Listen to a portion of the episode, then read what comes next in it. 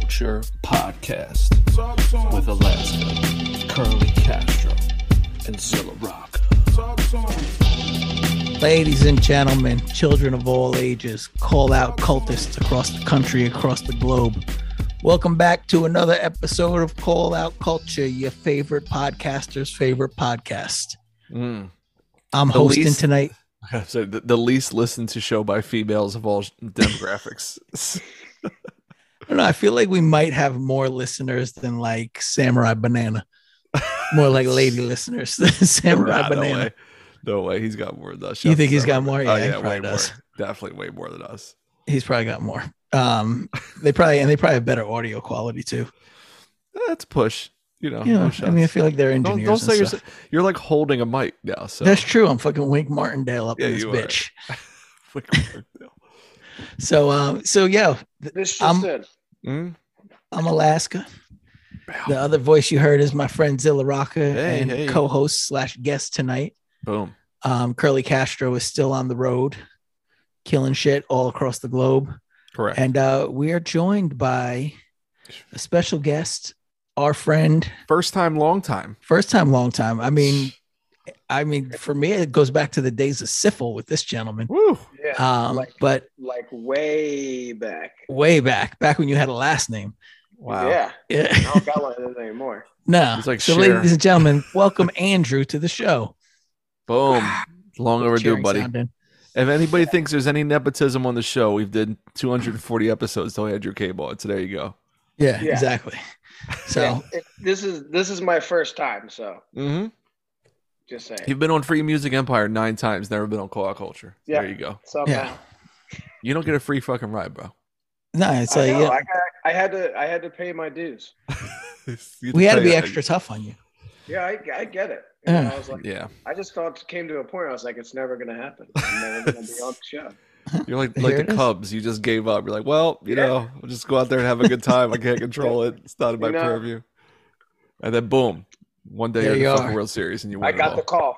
I You got got the the call. call. You got to make the most of your shot. Got the Went for the righty in the bullpen. Boom. A- As a out. young rapper named Marshall Mathers once said, "You only get one shot. Do not miss your chance to blow." Spaghetti, spaghetti, spaghetti. Yeah. Yo, was his arms? That, that that clip Jesse sent me. Someone just edited him saying "cold spaghetti" to the whole fucking song. His arms is ready, needs weak. Mom's spaghetti is mom and mom's spaghetti. Like every punchline, they just put in mom's spaghetti. I'm spaghetti. so funny. Oh, Eminem. He's just turned fifty. He did. believe he's alive. Apparently, according to Twitter, fans are celebrating. Mm, not our fan, but well, if if we just said like said, hey, I I uh can't believe he's that old, we would just get our mentions blown up for four fucking days straight. Blown up, yeah. Of course, they would have German accents because Yeah, like that's the only people that Oh listen my to him are like Mm. Germans and dudes from New Zealand. and yeah, and white dudes with severe mental health that's been undiagnosed. Yeah, So, people yeah. people that juggalos look down on. Oh, And still shop at Target though. They they see his CD on the end cap at Target, like fucking Eminem's back, sick, and then they buy it. it's great. it's relapse part three. It's, yo, it's like my favorite one again. Cleaning out my better. closet again. They're like the guys that still would stay up on like shitty action franchises that you forgot existed, where it's like best of the best four. You're like, no one from the fucking any of these first three are in this, but yeah, but dude, it's it's they're fucking, it's still kicking ass. It's great. Even Sasha Mitchell turned it down. Yeah, he's like he he was the go to for all the failed action franchise that everybody moved on. He's like, oh shit, I'll take on that shit, whatever. So wait, wait. We should just Kickboxer four. actually use that as a segue right now because we're going to talk about your record. Karate culture, baby. We're going to talk about your record. Don't wait for me to leave. And I have a question, and that question Live reads: the liner notes. Here we are. Karate culture. Let's talk. Oof. Jump right in. Look at that. Yeah. So I mean, it came up and it came up in the conversation. So let's do it. You cannot defeat me. Hey yo, Ninja Gaiden, Mortal Kombat, Street Fighter, yo.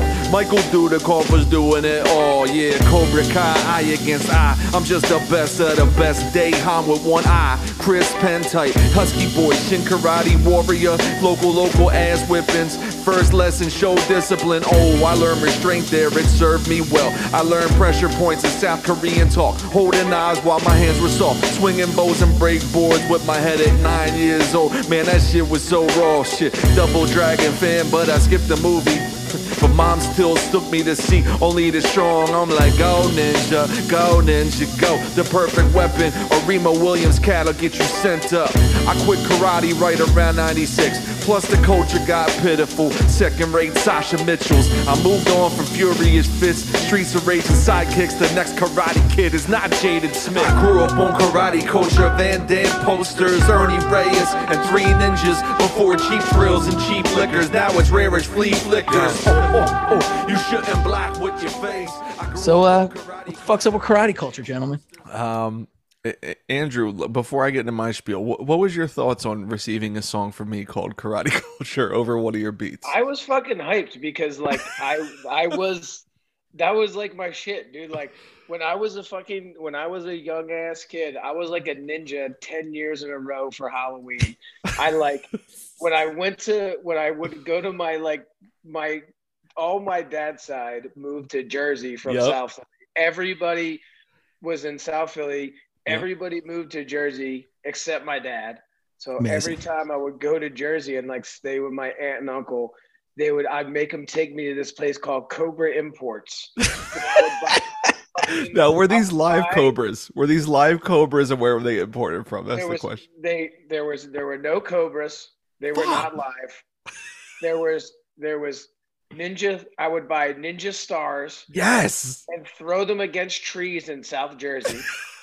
I would get fucking like my ninja headbands and fucking wear Hell them yeah. shits like every day. Like they were like that was like instead of my and it, before my like fucking my head my sweatbands. Yeah. Like that was my I was wearing the Mhm. ninja headbands with like You gotta wear that. had the flyest fucking uh, like uh, Design just, on the front. on it. And I was Yeah, like, you're trying to be on some that's fine." Daniel-san shit. Yeah, you had to have some bonsai design on that Yep. shit. Yeah. dude. I had like this one that had like two tigers, like fucking from either side. It was fire, and I would literally be on a street in in South Jersey throwing ninja stars against the fucking tree. That's amazing. Yo, my So, my, yeah, nin- I my Ninja Stars journey was was was similar yet different. Where I my my uncle he he had he gave me his he gifted me Oh, his and- Ninja Star Wow. in South Philly because he was the youngest still living in, my grandparents' three bedroom house where nine people grew up with one bathroom in South Philly. Wow. I And hope you kept was- them to hand them down to your son. I have it You somewhere. can then still. hand them down to his son. And yeah, and, the, and in the middle of the Ninja Star, it has like the yin and yang logo like embedded in, right? So we would just stay in his room and just throw it at his door. So there was all these holes in his fucking bedroom door, and just Ninja Star just t- chucking that shit. and probably like in the wall from misses and like everywhere else. But yeah, I mean that was my shit. So like I grew up on that fucking like watching like all I always had all like the Bruce Lee fucking VHSs and shit. Like Yeah, I was all of I was like I was all in. So when you're like, what do you think about that? And I'm like, well, it's funny you should say that. You didn't tell me any of this. This is great. Yeah, I mean, no, it was just funny when when you when you when you told me that. Yeah, like I literally was just like, I mean, this this was meant to be. I like literally thought I was a ninja, which I was. I clearly Right. was not. right, Um, but yeah, I want I wanted to be a ninja. That's for sure. dude? It's amazing. it- it's I, I I- I was like I was I think I was driving by Shin Karate here on South Philly on Seventh and Oregon, where I was a student for like eight years, and my father still lives around a corner from Shin Karate. So one day I was like driving by there, and I was looking at it and like how th- now they they push like MMA. To, yeah, to- I mean, because that's the natural progression. Right, because no one wants to do actual karate. Everybody wants to do MMA. So I remember looking at that where it said like, you know, offering MMA and all this, and I was like, bro, you guys were fucking crushing it when it was karate. And I was thinking about it, and I was like, dude, like karate culture like ran the world. It had like a good 15, 20 year run. Yeah, it did. It really Straight did. up. It really did, and so it occurred because so I I went to Shin Karate. I, I did karate. I was I was on a thing called the SWAT team, where I was so good. They were like, "Yo, we don't even want you Yo, coming you're regular one of classes." they were like, "Yo, come Best to the of the night classes." I was the best. Like, come to the night classes, and the SWAT team will we would go out and do like do demonstrations at summer camps and shit, and fucking after school programs. so they have me on like the backups as like the young kid moving up. I thought they might have had you on like the SEPTA SEPTA train system, like keeping like guardian angels or some shit.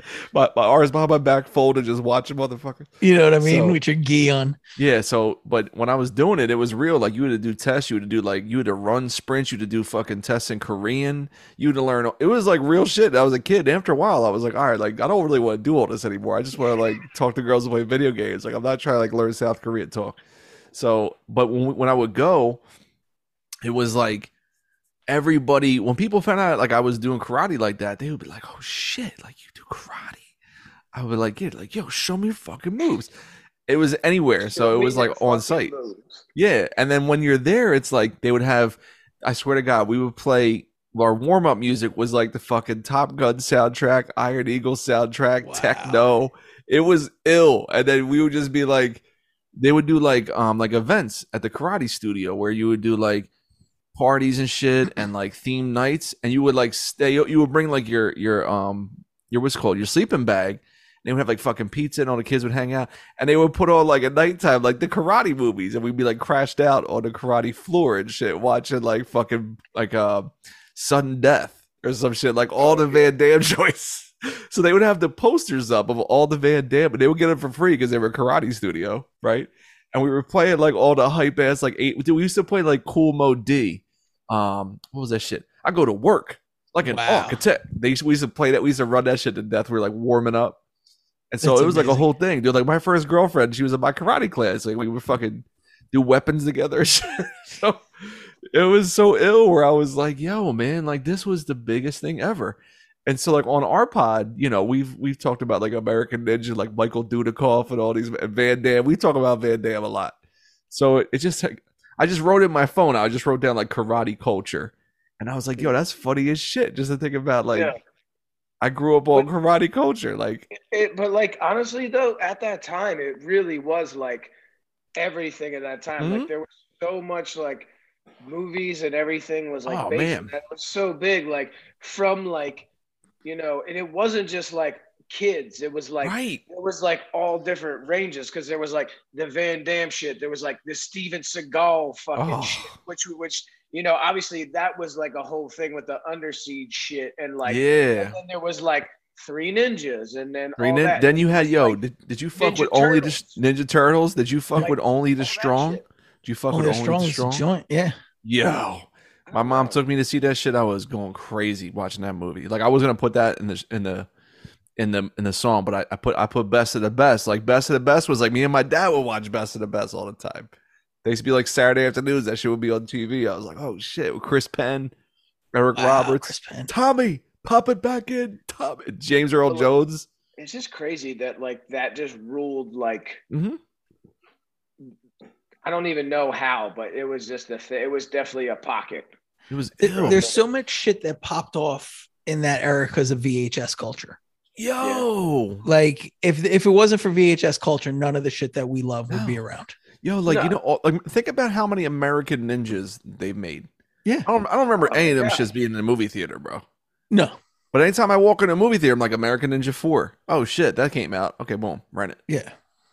You're right. Yeah, Wow, Dude, Jim VHS. Cotta came out. Wow. Oh, you talk about that? Yo, do you fuck with Remo Williams? Oh, The Adventure Begins? Oh my god, Remo Yeah, Williams. Come on. was Remo Williams was shit. He ran across the wet cement. He did. And you know what's ill is like how on on cable TV now, right? Like I still pay for, for cable because I'm rich.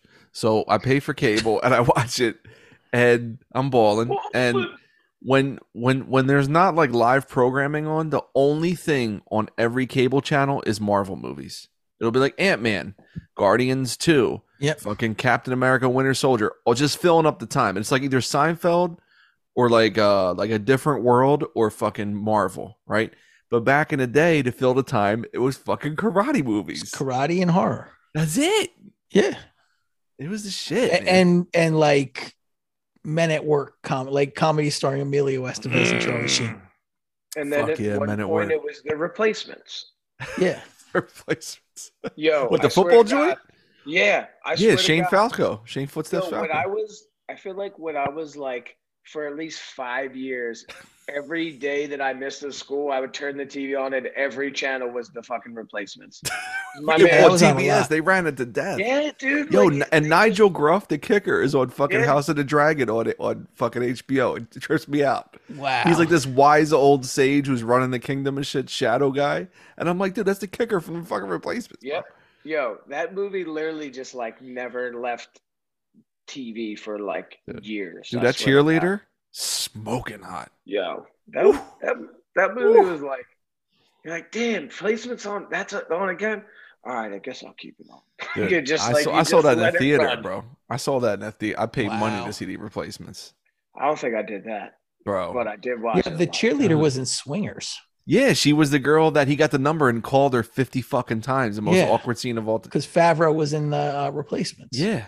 He was the linebacker, Oh all juiced up. Yeah. oh yeah, he was. Yeah, he was. He was crazy. Oh, fucking kill him, coach. yeah, yeah. And then, he just, and then they were like, "Yo, come, come, come." Yo, calm down, Danny. He had a fucking like like skinhead haircut and shit. He had the neo-Nazi cut. So wait, Mm. so just to spin off of this, and then we'll get back into the record. Mhm. That led into a trend of shitty athletes put together with the right coach who was like an alcoholic or something. Yeah, yeah. like Like there's a whole genre Roughness. of movies based on that. Necessary shit. roughness, bro. Unnecessary Mighty roughness, Ducks. Major League, Mighty Ducks. um, Mighty Mighty Ducks. Ducks, even Shithead. Hoosiers. yo, yo, Gordon Bombay had a fucking DUI. That's why Yeah. he had to become a That's how coach. Yeah. because they then they gave him as community service to be the fucking coach for the city team. They were like, yo, this drunk should be around children. Right? Yeah, it Yeah. makes sense. Yo, this dude's an alcoholic. Let's get him around some kids. And bad kids, kids with from broken homes, they have no talent. Like that's his punishment. Yeah, let's put him on on knives on slippery Let's- surfaces. Let's help these kids out. Let's get them to go far in life. A, a Yeah. drunken lawyer who hates himself and has no children. He can't relate to anybody, and the No, kids are terrible. And these kids are like already got it bad. But like, yeah, let's let's get this guy. I'll help him. Good idea. Yeah, it's a good It worked good out idea. though. Worked out great. I mean, it did, right? They won mad Yeah. titles. They They did it. fucking went to the Olympics. Exactly. Like they went to prep school for free. They That's just represented the country of Minnesota. Yeah. The whole country. We weren't divided back then. This is crazy. Fulton Wow. Reed. Now there's a fucking Mighty Fulton Ducks- Reed from fucking. He's on Daredevil. He plays Yeah. fucking Foggy Nelson. there's a- Yeah, he a, he was the uh, bully, right? Yeah, he was one the four, number forty four. Fulton Reed. Yeah. Yeah. His he- yo Andrew. He was like fucking Al Iafrate with the slap shot. Oh, he was. like 104 miles an hour coming at you. Yep. Yo, that straight up was like the young ally of Frady. Yo, I remember when that was dude balding. was in, Oh my, that dude was scary. He like he looked like the dude. He reminded me of the dude from Men in Black in the fucking uh, when they're in the when they're in the restaurant and then like the dude Edgar kills the the one big tall dude. He reminded me of that. Al Like- Iafrate. Mm-hmm. Yeah. straight up, straight up alien, like not human. Yo, he was he was my favorite dude to be in NHL 92 93. Al Iafrate, and that's like such an alien name too, right? I don't know. Al it's not Iafrate. I'm just saying. Like what what nationality would you think he is? Al Iafrate. I Italian. even. I just think it's Yeah. one word. Like that Right. It's, is- it's like a mean? one a one name person, Al Yeah. Iafrate. Exactly. Al Al Iafrate. Iafrate. I Yep. like it. You never said Al. No one called this motherfucker Al. It was Al Iafrate. Exactly. That's what Like I'm he's saying. like from Saudi Arabia or some shit.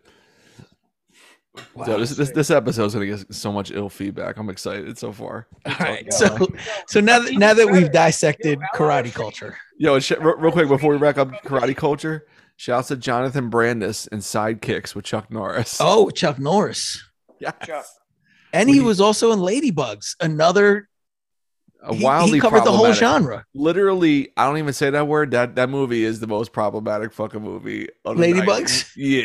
Yeah, it's real Yeah. problematic. It's, it's it's got a lot of problems going on. Yeah. Like they, they make a joke of like him getting dressed up as a girl in a dressing room, and he's making him wear a wig and a dress. And the shit he says, he's like, "Oh, you're putting it on too tight." He's like, "Stay still. You're always crying when I put it on you." Like it's fucked up. when you watch it now, you're like, "Listen, man." That's how things were. Like I saw that as a kid like six times. That shit was fucked up. That shit was fucked up. That shit, and um, I mean, you wonder why the kid offed himself. Mm. I'm gonna get so canceled. Oh, by the yeah, we this got this, is- this shit got wild dark out of nowhere. I This shit this. got wild dark. Jonathan Brand, Brandis recipes. Yeah, He was on that seaQuest show. You ever fuck with the seaQuest with him and I Roy never Scheider? fucked with seaQuest, but did you ever see the Punky Brewster documentary? Yeah, Kid 90. Yeah, he was I all say up on that. fucking limousine liquor, bro. Kid Yeah. 90, Joey Lawrence with the tied sweatshirt. The nice and Sean Respert. my favorite, my favorite Milwaukee Buck fucking draft bust in basketball history. Sean, shouts to Wow. Sean Respert.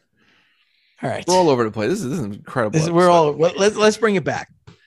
So right. you're gonna host? Let's do it. I, I want to I want to get into the vibe of this record because for me, I want to know what you guys think of the vibe, and then I'll tell you what I think the vibe. is. So, what was the vibe that you guys were going for when making this record?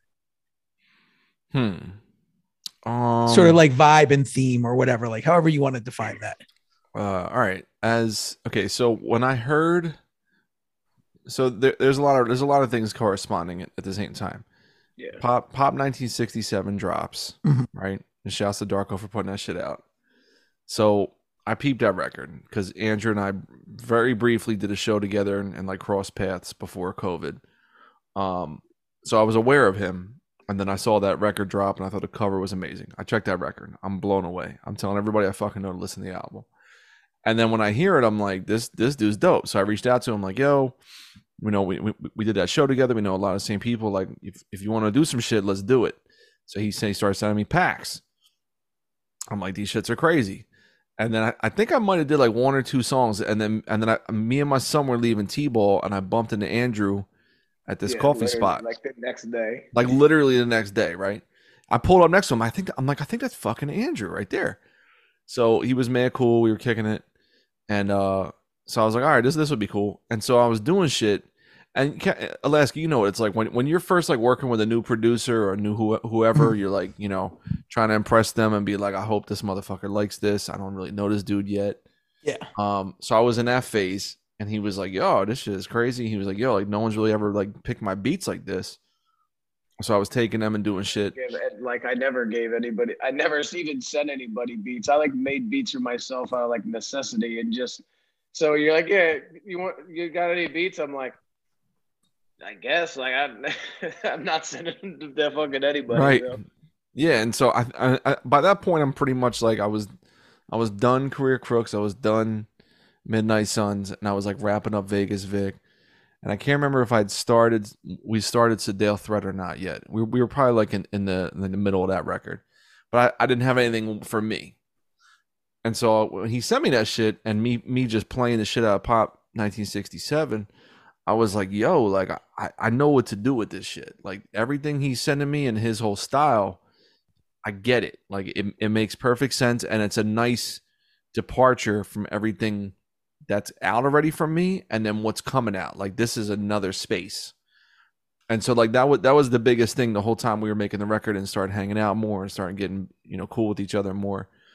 I started collabing more and he's playing me a lot of shit he was making you know, for his solo shit, which led out led led to um the rain knows what it's doing. So it just became a place where I felt like uh, Alaska. Both you guys know this. You don't want to just like keep chasing your tail, run in circles. You know what I mean? Like all of us know what sells right now or styles that people are into. All, all of us can make those records that are Mhm. pretty fucking simple. And I'm I'm not into it. You know what I mean? Like so when I heard pop, I was like, oh shit, like this dude is doing something I really just respond to as a music fan. And the beats he's sending me aren't that. You know what I mean? It's not like I'm I'm gonna make my version of pop 1967. It's like we can do something new that's like really soulful and warm and cool. It's got a lot of funk behind it. And I was like, that's some shit that we can exploit because no one's doing this. And so I was like, the more we started doing it, and again, he and I like our relationship was building. Like the vibe for me was just like I felt like I it was like a hangout record. You know what I mean? Like Midnight Suns was like heavier shit. Career Crooks was a heavy record in terms of like concepts and shit. And then like how long it took. And then even um Vegas Vic, like that that was like a long I'm working with a lot of producers. Sedale Threat, it's me, Prem and Castro. Like everything was like heavy. You know what I mean? And not in a bad way, just meaning like there's a lot of time that go and effort and collaboration. Whereas with him, I would be like, yo, I'm doing a song called Karate Culture. You with it? Yeah, all right, fuck it, let's do it. I'm like, all right, boom, here it is. The um, let me reach out to Wally. I think he would be funny. Boom, he did it in one day. You know, like everything was like quick. Everything we were doing, you know, and Yeah. we spent more time on post production and doing shit versus like making every song. So I just wanted something like quick and easy. And Andrew was like a very willing collaborator and producer to where it wasn't like, nah, man, like, see, the way I work is, you know, you got to do fucking 50 takes or, you know what I mean? It wasn't, there's nothing wrong with that, but it, it wasn't as, it wasn't as like, um, like tedious. It And was. again, I I'm feel not- like it right. was more. I feel like it was more just kind of organic, Yes. and like I like how you way you put it. Like it was more a hangout record, whereas like yeah. it was really light in a way where I like it was it was it all came in steps. Like it was like, all right, I hit you with a bunch of beats. Right. You were like, all right, cool. I'm gonna do like a bunch of these, and then so like I did that at the beginning. You kind of like hit it on and did the writing, and then we met back in the middle. And we kind of were like, oh, what about this for this? And we would get up together, and I would like come over his house, Right. and we would just be like hanging out like going through what we had and kind of like building upon like our skeleton of whatever it was to kind of like build it into a full product and Right. where so it, it kind of felt like we were we we were making a record but like it wasn't like we were like oh we got to do this or this it was like kind of like we were just like going through what we had and then just building upon that so it kind of felt like Yeah. it was like not like much pressure because it didn't feel like work it was just kind of like yo we're just we're just like having fun making this making this record and it just Right. like really came it really came together i feel like and it like it gives that feel of like way lighter like it's right. it it feels like a very like up record like it's fun like obviously there's there's different themes in there but like overall i feel like it has a really up vibe and it like doesn't feel forced Right. whatsoever Yep. it just kind of feels like a very like light flowy record that kind of like just feels natural or something hmm. You're like I- I'm even looking at my studio notes, right? The first song I, re- I wrote and recorded was Limousine Liquor, right? That was May 2021. Three days later, I wrote and recorded Draper Papers. Two weeks later, I wrote and recorded Karate Culture. Five days after that, Andrew came by. We did Actions in a Now.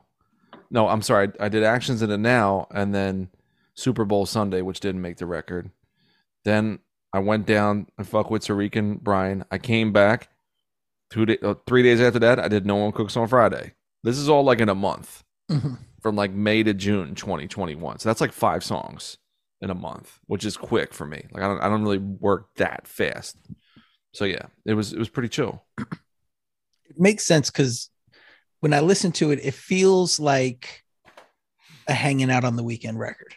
Mm, Like in a lot of ways, it's like it almost feels like just being out and about in your neighborhood on the weekend, like running into people yeah, doing shit, but like easy, like not where you got a lot of shit to do. You're just fucking lounging, going to the corner store, right. Meet Yeah. some people, you kick it with them for a little bit, and then you go home, have a beer. Like that's really the vibe like I pick up when I listen to the whole record. That's basically it.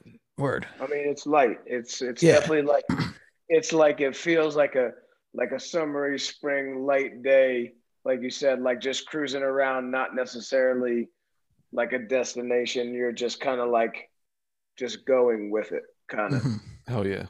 And I- I think too at that time, like spring 2021, this is like world's starting to open back up, vaccines, you know what I mean? For me, it was that vibe of like, yo, all that drudgery and fear and panic and dread that I was living with every fucking day It's gone. is out of here. You know what I mean? This is, and this is before Omicron, obviously. So, but and so like even on the record, there's no mention of COVID. There's no mention of Trump. Like none of that shit. None of you know what I mean? all- It yeah. The album. I said to him, I said before too to other people, it's like this shit. This shit sounds like COVID and Trump never existed, which is what hmm. I love about it. and it Yeah. happened right in the middle of it pretty much Right, right, which is like So it's an escapist record. a yeah, hundred it really kind of it, it 100% is that So so speaking of the time frame of that it was recorded, like what were the things that you were doing and consuming that led to you like sort of coming out into this world being like you know what like i need to make something that's completely different um like was there anything you were listening to or anything that you were around that was influential for that Hmm. I mean, I'm I'm again, I'm looking at my studio notes. Right around the time he and I were doing this, I was like heavy into um I did my verse for the Shrapnel record. I did a lot of Sedale Threat around this time. And and then I dropped Vegas Vic. So all that was happening all at the same time. And I just felt but I felt like there wasn't like a there wasn't like an album I don't, Andrew, I don't remember you and I didn't. We weren't even like, "Yo, it needs to be like this type of shit." I don't. I don't think that was the conversation.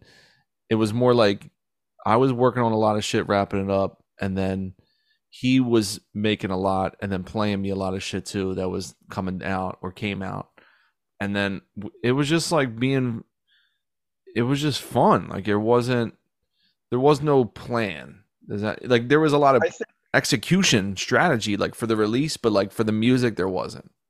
I think I think what how it kind of like it kind of shaped itself really it was like um I made I was making a lot of these beats in the same time as I made uh, like Pop 1967 Right. um but it was like kind of in bet it was like post that where I had recorded it but I was still making a lot of stuff and it was just like kind of growing from there Mm. and I feel like I just kind of like I when I sent you stuff and you like chose the things that you were feeling, but like they that flowed together more and that like just your the beats you picked kind of like formed the sound of the record really um which was like you know obviously light but it was it, it's it's kind of like i gave you like uh like a giant pretty much like a giant you know like pile of something and you just like you know pushed them aside and then like put you know the couple pieces back together to make the picture you know what i mean it was Yeah. like a jumble of things and then you kind of curated what i had gave you to like kind of create that overall vibe of the record Yeah, yeah, man. And so and so it was just like um it just for me thinking back on it it's like one of them things where like you're just so just doing shit you're really not thinking about anything too heavily. You know what I mean? Like the the most thought I feel like we put into it when it was like arranging the record. You know what I mean? And be like, okay, what what are we cutting or like where should this go or what can we and, like, add? That was like a lot of Yeah. work, but that's pretty much it. Yeah, I think I think but I think that was like that was also to a big strength of the record was that like, you know, like I did, you know, my part in the beginning where like I'm like, all right, these are those things I made that I'm gonna send him and then, you know, obviously he did his writing. But I think the biggest part of the record was us getting together after those things were already done to then like put all like the small little like touches on the record that really like brought everything together to make it solid because like we're in the same room like yeah. you know going back and forth trying things trading ideas like what if we did this you Mhm. know like adding those little nuances that like made it kind of like so cohesive and just kind of like just cool little things that weren't like all right yo you sent me this and i put this and you sent you know Yeah. back and forth it was like we got together in a room and was like all right what if we try this and you know Mhm. doing doing little things like that i think that really made it like made the record Definitely. That's awesome. Um, so Andrew, I got a question for you. Like you you mentioned earlier that this was the first time that you ever really like just hit somebody with a shit ton of beats. yeah How was that like did that make you like feel any sort of way? Like was it something you were uncomfortable with or were you like Um, excited about it? And then like well- how did it differ from your regular like sort of creative process? both at the same time um like uh like i said like i only i only really i taught my i mean taught is a fucking strong word but like i figured out the you know i figured out how to do what i do in in during covid in the pandemic with like so i was i was working at the bar like running a bar for like years and that that point came where like they shut down all bars and restaurants and like Yep. I'm pretty sure that happened in every city, right? Like where you couldn't like at least in Philly, like it was like March 16th. Yep. They all bars and restaurants were had to be closed for two weeks straight up. Mhm. And then after that, you they like reopened to do takeout and shit. But so that day, the owner came in, fucking tried to get me to leave my shift because they had the locksmith coming in to change the locks, sold the fucking business out from under us. Damn. And I was like, all right, I don't got a job. Fucking went home. Then the fucking lockdown happened. And I was like, well, I'm not just fucking sitting here. And I was like, I literally just got on there and like was working and working. And, and that's when I taught myself how to like fucking produce. Um, at least, you know, enough to get by to like make, to be able to make shit for like, for myself, just because like I, just because I wanted to, like I was getting stuff from people and whatnot, and like I'm fortunate enough to like be able to work with some talented people, but like only I knew what I wanted to hear for myself. You know what I'm saying? Hmm. So I taught myself then. So when Zilla like heard pop and then hit me, like I had only been making beats even at that time for like not very long. You know what I mean? So at that point, I have zero confidence in like I'm not just like hitting people like, oh yo, you want some beats? I'm like, Hmm. I don't know the fuck I'm doing. Like he's like, yo, you got some beats, and I was like, yeah, but I mean, what you hear is what you got. I can't, I can't really like if you want me to fix something or do, I don't really know what the fuck I'm doing. So that was kind of like I was definitely a little like, uh, well, maybe you like this. I don't fucking know. So I mean, I was hyped because it's definitely like a, you know, as like, you know, I've played music my whole life. Like I play guitar and bass and fucking played in bands and did all different types of shit. So like, as like someone who's just always been around music, like yeah, that was like a really like I felt like accomplished to be like, all right, cool. Like I'm working on a record with somebody else. Like it's not just me rapping over my own shit. You know what I mean? Like to give it to get some stuff out to other people was like really cool, and that was like really the first time instance of that. So that was cool. But yeah, I also felt nervous as shit because I was like, fuck. just like, uh, well, here goes nothing, you know. So that was um it was definitely both. Um yeah, I don't know. I took the longest way to answer that question, but you know, that's what I do. I just go off on tangents and then usually don't even get back to the point. So I did get back to the point there. I like that. I appreciate it. I, I appreciate the fu- the full ride all the way back from you know start to end. Um, Z, like kind of building on that, like the the vibes of the beats are really different than stuff that you usually rap on. Yeah. Um, did you find like a certain freedom with that with your flow? Because like your your flow on this record is a lot looser, a lot more fun, and you talk about sort of the the approach to it of just like sort of not really stressing on it, kind of hanging out, having a cool vibe, but like like you're doing shit like you know jacking old naughty by nature flows and throwing it in there. Yeah. Um, That's the Draper so Papers. like, what was it about Andrew's music that sort of opened up that lane for you to be a little more free?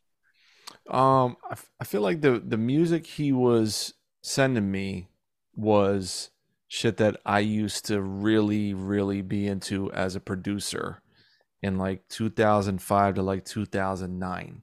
So a lot of the shit I was checking and listening to and buying was the styles and sounds he was sending me, where I was like, oh, wow, like I really used to listen to nothing but this constantly for a good four year stretch and you know as you progress as an artist and as a fan as a writer and everything else you just get into different little pockets. So when i heard that i was like oh shit like this i know these records. Like i know these sounds. I know these vibes. And it, it felt like it felt like a playlist i had of shit that i always wanted to write to and never did Hmm. from that time. And so when he was sending it to me i was stuck because i was just like man this this is mad cool. Like i but i didn't want to like the only beat that was like really hard to write to only because it was so ill was um rain delays with with, with castro and rich. Um because that one i'm like this beat is so fucking crazy. And castro did his verse quick and then rich me and rich like had a phone call about it. And um we were like joking and shit about like what the song would be about, and the next day he sent me like the the verse and the hook, and I was like, oh my god, like this is that like that set a new watermark for the record. Um, and then later on when we when we did um you need friends with Brian, like that was closer towards the end, like that pushed the record up even higher to where I was like, okay. Rich and Brian to me on top of like Andrew's and Andrew's style as an artist I was like, this is such a hard left from like the monotonous, you know, like drumless loops, grimy, like 1998 content that I was loving and consuming for a long time, and people were do were doing as well. But I was just like, this this needs to go. This needs to lean further into that shit, like away from it. You know what I mean? And I remember hearing like the Mach-Hommy record, um, this goes back to your first question. It's it's kind of coming back to me now. Okay. When I heard "Pray for Haiti," it starts off like that shit of like like the drumless shit and just the grimy loops, and then as you get deeper into that record, it, it becomes more musical with Mach's flow and they're singing and the and the beats are pretty. And I was like, oh shit! Like I remember playing pop and "Pray for Haiti" like non like back and forth in my car. Mm. You know what I mean? And anybody who's in my car, I'm like, this is what we're gonna listen to. So I feel like that was pushing me in that space, and his beats were like sunny, you know what I mean, and and and warm. It wasn't just stripped down grimy shit. So for me, that was like a chance to walk, like lean into that even more, not stay with what what I was doing with, with Midnight Suns or Career mm. Crooks or anything else. So his his production like kicked that open and for just like all of us are just like this way like we're listeners like you go through phases like yo i'm really into such and such right now or now i want to listen to this shit over here it's like i'm i'm good now with like the grind like that style of rap like the grimy mm-hmm. drum drumless loops with dudes with no hook and they drop 17 records a year like i'm good you know what i mean yeah, like, I don't need to hear that shit again i'm like overdosing on that like it was fun in 2016 and and now I was like, well, how the fuck do I just get out of that? And Midnight Suns did so well. you know what I mean? And Career Crooks, we did great. I was like, well, on my end, I'm like, it's kind of a risk to, to do this type of record, but I don't care because I love it. You know what I mean? I don't give a fuck if it sells 20 copies. I think it's the dopest shit. So I, I'm I'm glad people are coming aboard, and that's why it was important for me like to put out Andrew's album 1st mm-hmm to have a plan in place because I, I wanted I like that's my thing with him is like he's such a complete solo artist already with his own space. I don't want to like you know like on some Silicon Valley. Like he's not like my blood boy where like I don't have any ideas and I just like steal his whole shit or like you know like young Chris and Jay Z. Like that's not the you know what I mean. Like I'm not gonna like steal this dude's whole style. Yeah. I want to add something new to it that wasn't there. You know what I mean? Mm-hmm. But also embracing what he's cooking up because it's not like the other producers I work with. It ain't, it ain't, like Ray West, it ain't like Griff, it ain't like Small Pro or Chong. You know what I mean? They're all like in their own places, which I like. Yeah, that's what's up. So I'm gonna hit on this real quick, and then we'll take a break because you brought it up. So bet the the two main notes I have on guest appearances are, um, shit. Where did I put it? on rain delay? I mm. want to discuss the horn in Rain Delay and just how perfectly it interacts with Rich's voice. Like, I mean, did you guys realize when that was happening how special that was, or was it just like something in the mix that was like, holy shit? Or like, I mean, you know, that, did you like when you were all, thinking about, did you have Rich's voice in mind? Like, this will fucking kill it on here? Not even at all. I mean, I just said that to him, and he's Zilla was like, I want to get Rich on this and that that's all rich though you know what i mean like totally rich. that's rich having that and like him like using that to his strength to like like boost him to like that part being so like fucking wow. You know what i mean? Like yes. rich literally just used that like because he he's such a special artist. Like he just used that to like li- to make you just like you hear that you're just like holy fuck. You know what i mean? All mm-hmm. he did was just take that to his advantage and fucking just make you just it that was yeah that's like a hundred percent rich right there. It's just like being like oh yeah i'm a here you go perfect. Like he it's he's beautiful yeah he's he nailed uh, it Rich is a special dude. Yeah, he he was like to me a secret weapon where I was like one once I started thinking about this record more, I was like it needs to be more in the lane of Rich than it is like another like Benny the Butcher Conway type of guy. Mhm. Like Rich is such a fucking awesome guy and he's such an ill singular artist where I was like like I was bumping his EP uh Blue Beach a lot, him and Killer Mhm. Kane. It's only four joints. And I would play the shit out of that and I'd be like, yo, we need more of this guy. Like this his style needs to set this shit off.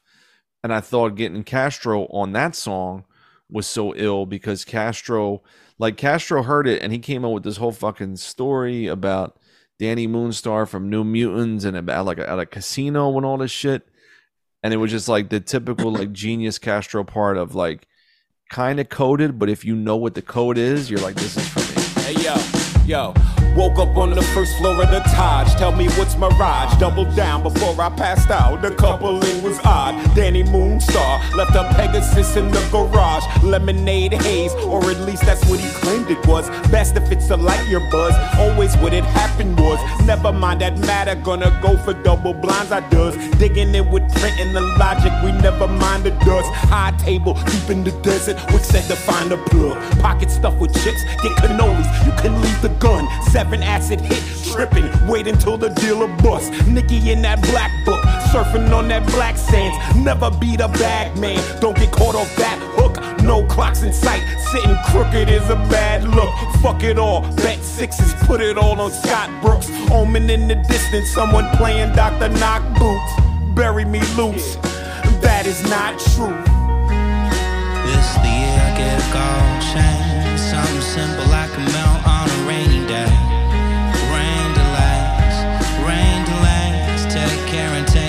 just get out the way. This the year I get a gold chain. Nothing crazy, just some links, no charms or plated names. Rain delays. Rain Yeah. And then you have Rich, who is like crooning to me. You know what I mean? And then Yeah. and then he's kind of like talking on his verse. You know what I mean? He was like chilling, but he was basing on conversations me and him had because originally it was called like the end of the gold chains, where he was like, me and him were talking. He heard a beat. He was like, "Yo, this shit makes you want to just like take my gold chain off and melt it." You know what I mean? Like I'm not even like as cool as I thought I was. And I was like, yo, that should be the joint right there. So he's like, that's the end of the gold chain. Something simple I can well on a rainy day. And then so we were like, yo, this is ill. And then I was stuck right in that verse. That that was like the hardest thing I said before to write it, where like I didn't write it until I was in the car going to Baltimore to go see Brian and Tariq do King Cobra. So Mm. I had like enough time like this just to fuck around and think about. I'm like, wh- I, I can't get smoked on this song. Like, god damn, like I put everybody in place, and this is the pretty pretty much like the hottest beat on the whole shit. Like I can't just get bodied.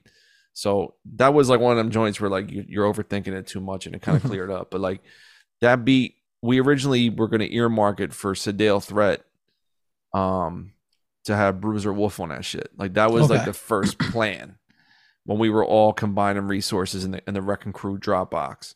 Where I was like, "Yo, this," I said, "Andrew just sent me a bunch of shit. They're hot," and everyone was like, "Eh, they're cool," but like that joint is that's the one. And then I was like, "Yeah, it is." And then I was like, "You know what? Nah, I need I need to like take this back." And they were mad. They were like, "Fuck you doing?" So Castro was like, "Well, I gotta be on it. I heard this shit. Like, I gotta be on this fucking beat." so that that's how he ended up on that joint. Okay. Uh, and then my other question is, uh, what is the best guest feature and why is it Brian Ennals? It's Brian Ennals. Like I don't know what to say. I was, I was gonna say, why is it Brian Ennals? Because it's Brian Ennals. So so Brian so be Uh, this. Oh, go ahead, go ahead, Brian. Uh, go ahead, you because you were you were getting into going down to. Oh yeah, yeah. So I went I went down there when they were, and this was like, phew, I I I, I can I probably have the date somewhere on my little my little studio notes. Um, Brian, yeah, I did I did shit with you. So I went down there like this. What fucking day was this? Um, this was like June, May, June of last year. I went down there, and they were doing King Cobra. And so I was like, yo, I'll, I'll come through. We'll fucking hang out. We'll meet in person because you know, we, we talked on the pod and we, I was getting mad cool with those dudes, just like texting and shit. So when I went down there, I was like, I was playing them um pop, I was playing them like um, Tony Hawk Pro Skater 4. I was playing them. I forget other songs I was playing, but they were like, and this was like after the session was done. So like I, I did a verse for Brian, but th- they were recording um, Melancholy Boogie. Mhm. They were recording Coke Jaw, and then um, uh, then I th- there's one of the joints like, what's the song where he says God's good, pussy's better. What's that shit he says on King Cobra? Um, not uh, not Brian's what is that one called? He's like, you know, what, what my mom's 65, it hit me, son. She's probably gonna die, like that shit. Uh, what the fuck's that song called? Sambo's last words. Okay. So they were doing those three joints, and then That's a good session to be at. that was a crazy Yeah. session. So So you were just hanging out at that session. yeah, I was just hanging out, and then I did a verse for Brian that I think's gonna be like on a solo he puts out at some point. So I, I recorded, but I was just like chilling with them for like five hours. Yeah. And this is like my first time just being the fuck away from my family since March 2020. So, you know what I mean? It was like it was like a whole thing just to take a ride, go out, you know, do whatever the fuck I wanted to do and keep it moving. Um, I'm trying to find the actual date in my book, my, my bad. But anyway, so um as that was happening, as I'm seeing and watching these motherfuckers do their shit, they're bringing musicians in back to back and singers. Studios immaculate. I'm in Baltimore. As I'm getting ready to leave, I'm like, yo, you guys would really fuck with. They're like taking a smoke break. I'm like, yo, you guys would fuck with my man Andrew. So I was playing them, like I said, Tony Hawk Pro Skater 4, and then I played them um something else off pop. Then I was like, yo, he's got beats.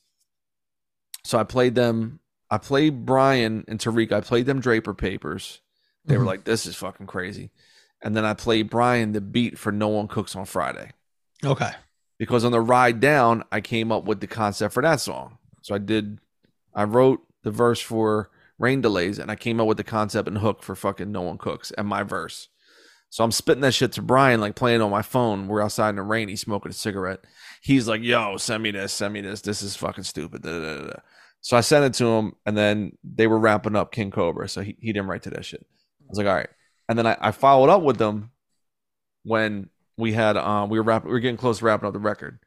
And um and and it, it ended up becoming You Need Friends, which was originally it was originally just called Friends, right, Andrew? The the first one? Yeah, it was called Friends. Yeah. And so Yeah, it was originally it was a totally solo Andrew song for The Rain Knows What It's Doing. Okay. Yeah, which had come out at this point now. We held that song off of it because it Right. didn't feel like it fit on that record. And then Zill's like, yo, what if we what if we use this for the record, but we get Brian on it? And then that's when that became that, which is funny. Cause like I really like that song. He's like, yo, I like this, but it doesn't I feel like it doesn't go, it doesn't like fit into the whole vibe overall of like with the rain. And I was like kind of salty and I was like, nah, but I want that song on the record. And then, but you know, obviously I was like, yeah, you're right, whatever, you know, makes sense. So we held it off. And then I'm just thinking, like, all right, whatever, you know, this song's just like gone to the cutting floor. And then, then it, he pops back up and with that idea. And it's funny because I liked the song before, and then Brian got on it, and it. I feel like I always liked it, but it felt like an incomplete thought because it like needed more than one voice on it or something. Like I feel like it could have never ended. Really, it would have just been like a movie without an ending because it was Mhm. just like there wasn't the right content there. So like then Brian got on it, and it was just like came to a next level, and uh, and it was funny because Brian was like, you know, it was so much like Brian doing his verse, but then he was just like doing stuff all over the beat. Yeah, like we, you know, we sent him, you know, obviously we sent him the instrumental and like he did his verse, but he's like just like singing the singing the hook like just randomly on there and just like you could tell he was like having so much fun and doing all these just Hell yeah. ad libs and shit. Turn the turn the beat down a little bit for me. A little louder on me. Uh, Yeah, yeah, yeah, yeah,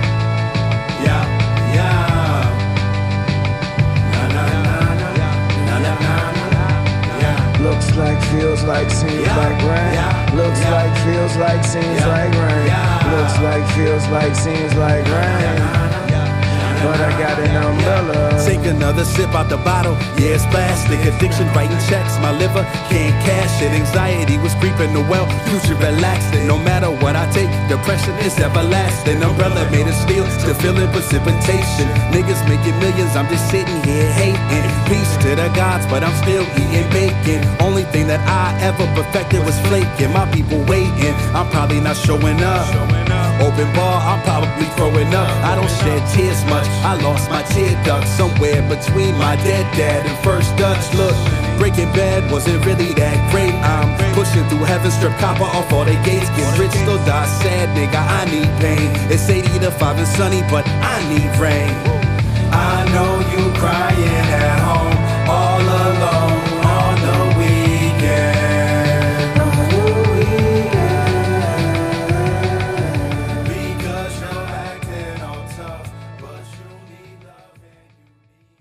and then so the original hook was just like me doing i know you're crying out Yeah. like the hook and then like and then just doing the high parts and then there's a part brian just singing it like randomly on the beat not even saying like yo put this in the song like Right. he just sent it back and that was there and i was like nah this is the hook like Yeah. brian brian's got to be the hook i'm gonna sing behind him Right. and then sing the high parts. But like Brian, that's like the voice. Like that needs to be both hooks. That's like the hook. I was like, he's he's the main. I'll like I'll like pad it out and like do like a, some like build it, but like that's like gotta be it. And it was just so good. So Dude. Yeah, he and he, sing he singing did that. that. verse all the time. Dog, he he and he did that right before he left to tour King Cobra in Europe. Wow. Like before the album came out, he went to the studio and did a bunch of features. He did like that and Fireside Chats too. Because his fucking engineer sent me all of the stems and I'm uploading this shit. I'm like, why do I know this verse? And I was uploading the stems for Griff. Because none of the shit was labeled. Yeah. So and because Griff had sent me the demo, he's like, "Oh, Brian killed it," and I'm like, "Why do I know that?" So I'm like, "Griff, this motherfucker, I got your stems. Do you need them? I'll just send them to you right now." As engineer they weren't labeled. It was just Brian yeah, vocals. just Brian vocals. Yeah. So when Brian did that shit, That's a good but, but like I thought to put Brian because again he was ri- I originally wanted him on No One Cooks on Friday, and then I got you Alaska. You're, you're like the main dude, and then towards the end I got Prem because I was like Prem needs to be on this shit. He's working in the service industry. Like I'm overthinking it. Yeah. But when I got Brian, I was like watching him do, like I said, Mel- melancholy, Mel- melancholy boogie, Coke Jaw, and um, what's the last joint again? Sambo, Sambo's Last Sambo's last words. Watching him do those songs in full, one takes, one takes straight Yeah. through, right? I was like, number one, he's from our era of like, I don't do punch-ins. I do the Mhm. whole fucking song. And then number two, I was like, those songs are so ill. And then the verse I did for him was more like a hit, like just a random hip hop beat, where I'm like, he can really do any fucking style. Yeah. You know what I mean? Yeah, and so when I heard "You Need Friends" originally, I was always like, "This sounds so interesting." When when it was just an Andrew solo song, where I was like, "I like this. It's got like a different tempo. It's like really minimal, but like it makes you want to keep checking it." And I was like, "Yo, Brian is up for the challenge if I just send him this shit." You know what I mean? Like he won't complain. Like this is fucking weird. Who is this dude? Because you you can't be weirder than fucking Sam. You know what I mean? Like all them songs I watched him do for Cobra, I was like Yeah. he can do it, you know, anywhere. Brian so literally do anything. yeah, and then when he Yeah, just added like he, j- I got the stems back, and it was just him going, yeah, yeah, yeah, yeah, yeah, na na na na na na na, and I'm like, oh shit. And he had so many vocals. I had like 30 fucking vocals figuring out like which ones he he would do. He would do the whole verse, like, all right, let me hear that back. Like that's on the track, or he'll be like, okay, turn me up for this part. Yeah, yeah, yeah. Like it was all live. Everything was Wow. kept in Yeah. there. So I was like, yo, I love yeah. having shit like that to sprinkle it in to make it sound like there's a real session happening. And then once we got that, like I said, like him and Rich, to me, I was like, okay, now, now we have our thing now. Like it's Yeah. being crystallized in front of us. That's what's up.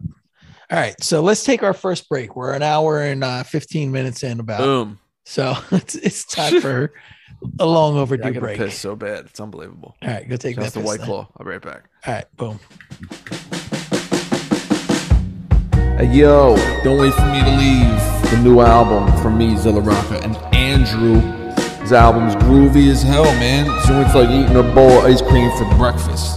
Available now on $3pistol.com. We're doing vinyl pre-orders, tapes in the cigarette flip out paper box you haven't seen since 98, CDs. And we got everybody on this joint that you love. Alaska, Prim, Wally Clark, Brian Ennals, Castro, Rich Jones, Teller Banks. Cuts by my man Marcus Pin. Yo, I love his record. I want you to hear it. Take all your troubles away. It's therapeutic like that, but in a non-corny way. So grab it now. Don't wait for me to leave. Zilla Rocca and Andrew. $3pistol.com and streaming everywhere. Three, two, one. All right, we are back. So I have a question for you. I kind of posed like posited to you a little bit before we started, but whenever the whole time I'm listening to this album, I'm thinking like, and, and this is just the term I came up with because it's like growing up like a, a blue collar kid, Right. you know, sort of thinking about like the experiences that you have when you're like that type of a kid in a certain era Right. of time. Like, is this is like the first good dirtbag white boy album, Mm. right? Like, Kid Rock Basic- does not is not he does not agree. no, but I mean, Kid Rock's like Kid Rock's redneck hick album. That's different than True. dirtbag white boy shit. Right.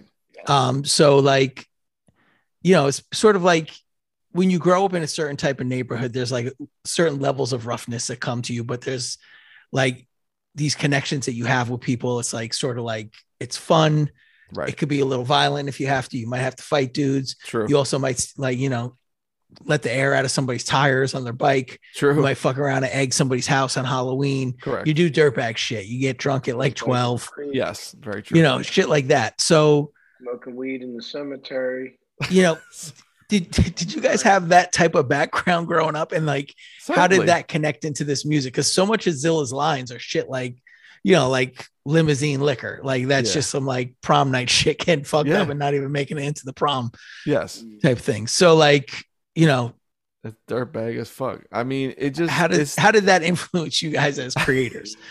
Uh, I mean, early on when again I, I didn't know Andrew that well, so when we started doing some of the songs, and then we would meet up in person or text and talk a lot, I was just trying to like say and do shit that I I thought he would respond to. You know what I mean? Like to build Like, that bridge. I thought this guy was a dirtbag, so I'm like, yo, let me talk about things that he knows. Correct, because I'm like I follow. So you know, he would always be like, he would be. I'd be like, "Yo, he, uh, what, you want to come through?" He's like, "Nah, I gotta go play hockey." I'm like, "It's ten o'clock at night." like, he's like, "Yeah, I, got, I just got done skating. I gotta go eat. I go play hockey." I'm like, "You sound like my uncles right now. Like, this is what my Yeah. uncles do until they were like sixty. They would go play fucking hockey." So Yeah. for me, it was like very, it was very tied into uh, all the people like that unconsciously like my uncles I grew up with, and then my dirtbag friends and all that. And like I didn't have like really solid, well-rounded friends until I was like, like they're like thirties. I mean, everybody I knew was like scummy to some extent, and I loved them. You know what I mean? But like, it's just because that means I'm scummy. So you know that's that's totally fine. I just mean- think. Go ahead. So I was gonna say, like, even my adult friends, the ones who are like well rounded, came from that world. Correct. You know what I mean? Like And they I- I just think, got out there, like, you know what? I actually like to read too, Yeah, like or like I- like to see you an know what it is, interesting like, film. I, I think what a lot of the texts you and I have, Alaska, and then you, me, and Griff, it's coming from people who've never touched that world, and we look down on them and, and laugh at them. Yeah, Like they just never had like any grit or filth or like fucked up situations to navigate. yeah. Everything's been like pretty good. You know what I mean? Like never had to deal with anything shitty or embarrassing or everyone's a piece of shit around you. You know what I mean? Like everything's been like like a negated community view of the world. And so then when they do encounter that type of shit, they literally stop everything they're doing to complain about it on the internet versus like and take photos of motherfuckers and try and get them fired. Whereas like I'm like that that person didn't really mean to do anything. That's just how the fuck they get down. Like that's just how they, They talk. don't, they like- don't, they they don't know your language of academia. Correct. Like, Yeah. you know, so as a person, like you said, like I, I've read a zillion books. I've been to a million art movies in my life. I like mixing the highbrow with the lowbrow mm-hmm. because, you know, I, I, we, could watch fucking Three Ninjas and Van Damme the same way I could talk to you about like Gus Van Sant or you know fucking like Le Samouraï and you know like Criterion Collection shit. You know what I mean? I feel like all of us have those on this call, like we have those understandings Yeah.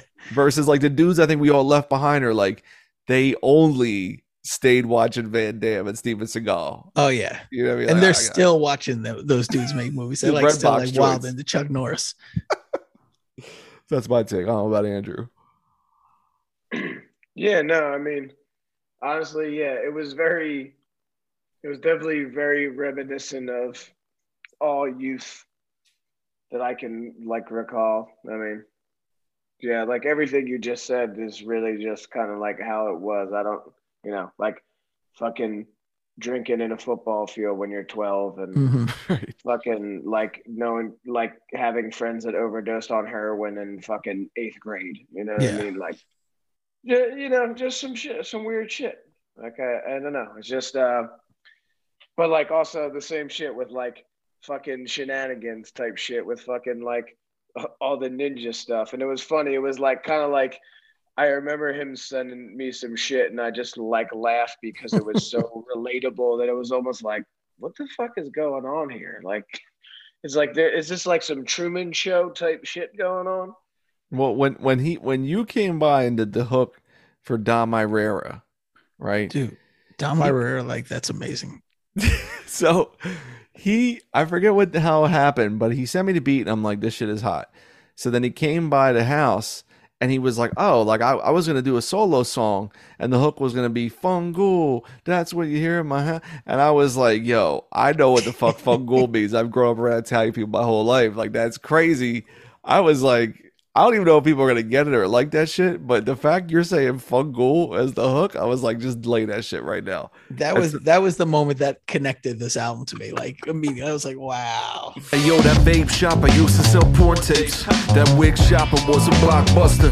And the drop time playing purple tape. Spot rushers of Ben Folds rocking out the suburbs. Catch me in the corner doing Dennis Scott numbers. Hipsters on the beach wearing denim getting sunburned. Mini golf, hole in one the free game. Shots of 151 the pregame. NHL 93 making Wayne's head bleeds. Homemade Nestea. You extra scoop it. My uncle made the local news with his pool stick.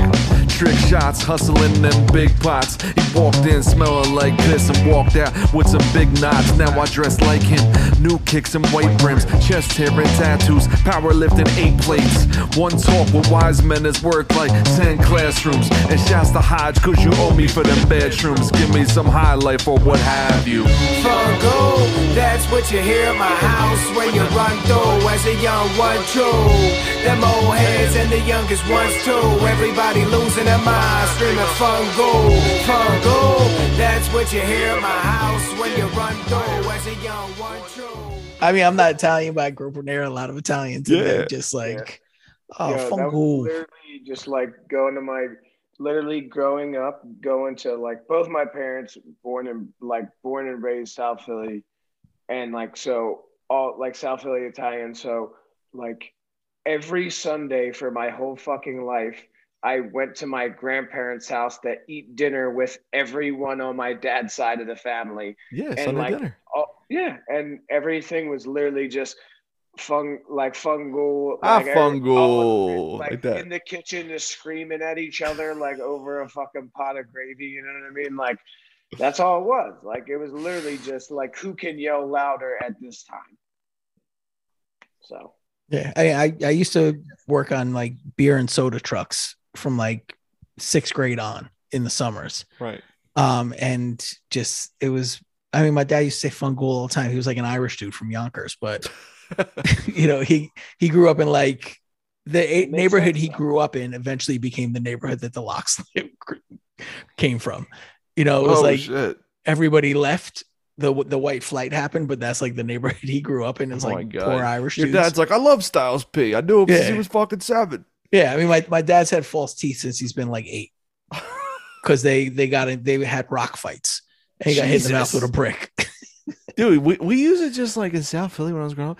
There was just broken glass and piss everywhere. Everywhere. Everywhere the fuck you went, there was broken glass or an empty 40 bottle or like glass soda bottles, Oh yeah, and we just pick them up and just Yeah, throw them. was throw them. Yeah, Fucking throw glass bottles all the time. You got to piss, you piss on this person's step. Like we were just filthy. without question, we had stray dogs everywhere. It was what we had like a, a vagrant hotel down the street from us, like right behind the supermarket. So we would like we'd go to the supermarket and there was a place called September's right next to it where we would play video games. And then we'd go to the supermarket. It was like an A and P and get like 16 ounce glass Pepsi Ooh, and then go throw it at the hotel where the vagrants were. Once we were done with it.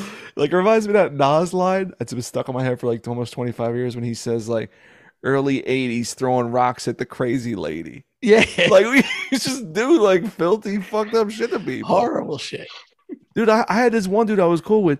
He used to go to the fucking vet parking lot during Phillies or Eagles games and just kick people's hood ornaments off their fucking car and take them and then ride home with them. He was like 13. Dude, my brother and his friends, he told me about this like years later that they used to get drunk and walk around the neighborhood and flip over people's cars. There'd be like 12 of them. They just start rocking them back and forth until they could flip it on the side. So the they might be Mentos waking up. commercial? What's that? Like the Mentos commercial, except like they're moving a car and shit. I get, yeah, except they're just Oh, flipping shit, it. Like yeah. you wake up one morning, you're like, you're, what the fuck? Got to go to work and your car's on the side. I- yo, that would be crazy. I would be so Yeah. heated. I mean, relatable also. Yeah. But yeah, it's just like dirtbag shit. Third So- place.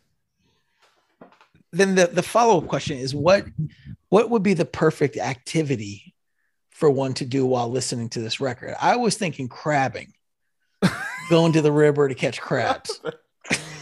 Crabbing. For me it's andrew i don't know if you if you go this deep with south philly you gotta go bowling at fucking st monica's on the sunday with the girl Oh my god. you gotta go to the basement of a church there was a bowling alley still Wow. there right it's a church and a school catholic school and church and you would go down the steps they would have fucking kids birthdays graduations sweet 16s the buddy bumpers all that shit so for me it's you're going bowling at st monica's you leave you go to oregon diner you Mm. get a little fucking you might you might get the french onion soup or or the veal cutlets which are gross but you can fuck with that Mm. And this is back when the oregon diner would have like the quarters you would play you would play the jukebox joints but then it would play on everybody's booth on everybody's yeah because they all got they're all hooked into the same thing Yeah. like that, that that's Yeah, my that- quintessential yeah. That would be wow. Yeah, that would that would truly be like the South Philly shit. And then it's funny when you say fucking crabbing. That's i've Got never my- been crabbing i've been i've been fishing never been crabbing Yo, I went crabbing one year with my dad when I was like 10 and we caught like 80 fucking crabs. It was the craziest shit ever. I was like, what? Yo, I was like, what are you I gonna do with about to- them I, I was like, is this going to be my profession? Am I just that good of a fuck? I'm just going to go, I'm going to be a crabber. i'm a crabber don't go to Oh, school man. tomorrow you're a crabber No, You're I'm fifth fucking, grade. I'm, I'm living up down Sea Isle now. Ooh, Years crabbing later. That's Yo, ill. That's fucking funny. it's amazing I don't know. It just seems to me when I like when I think of the record, honestly, if I the the visual that plays in my head is like legit.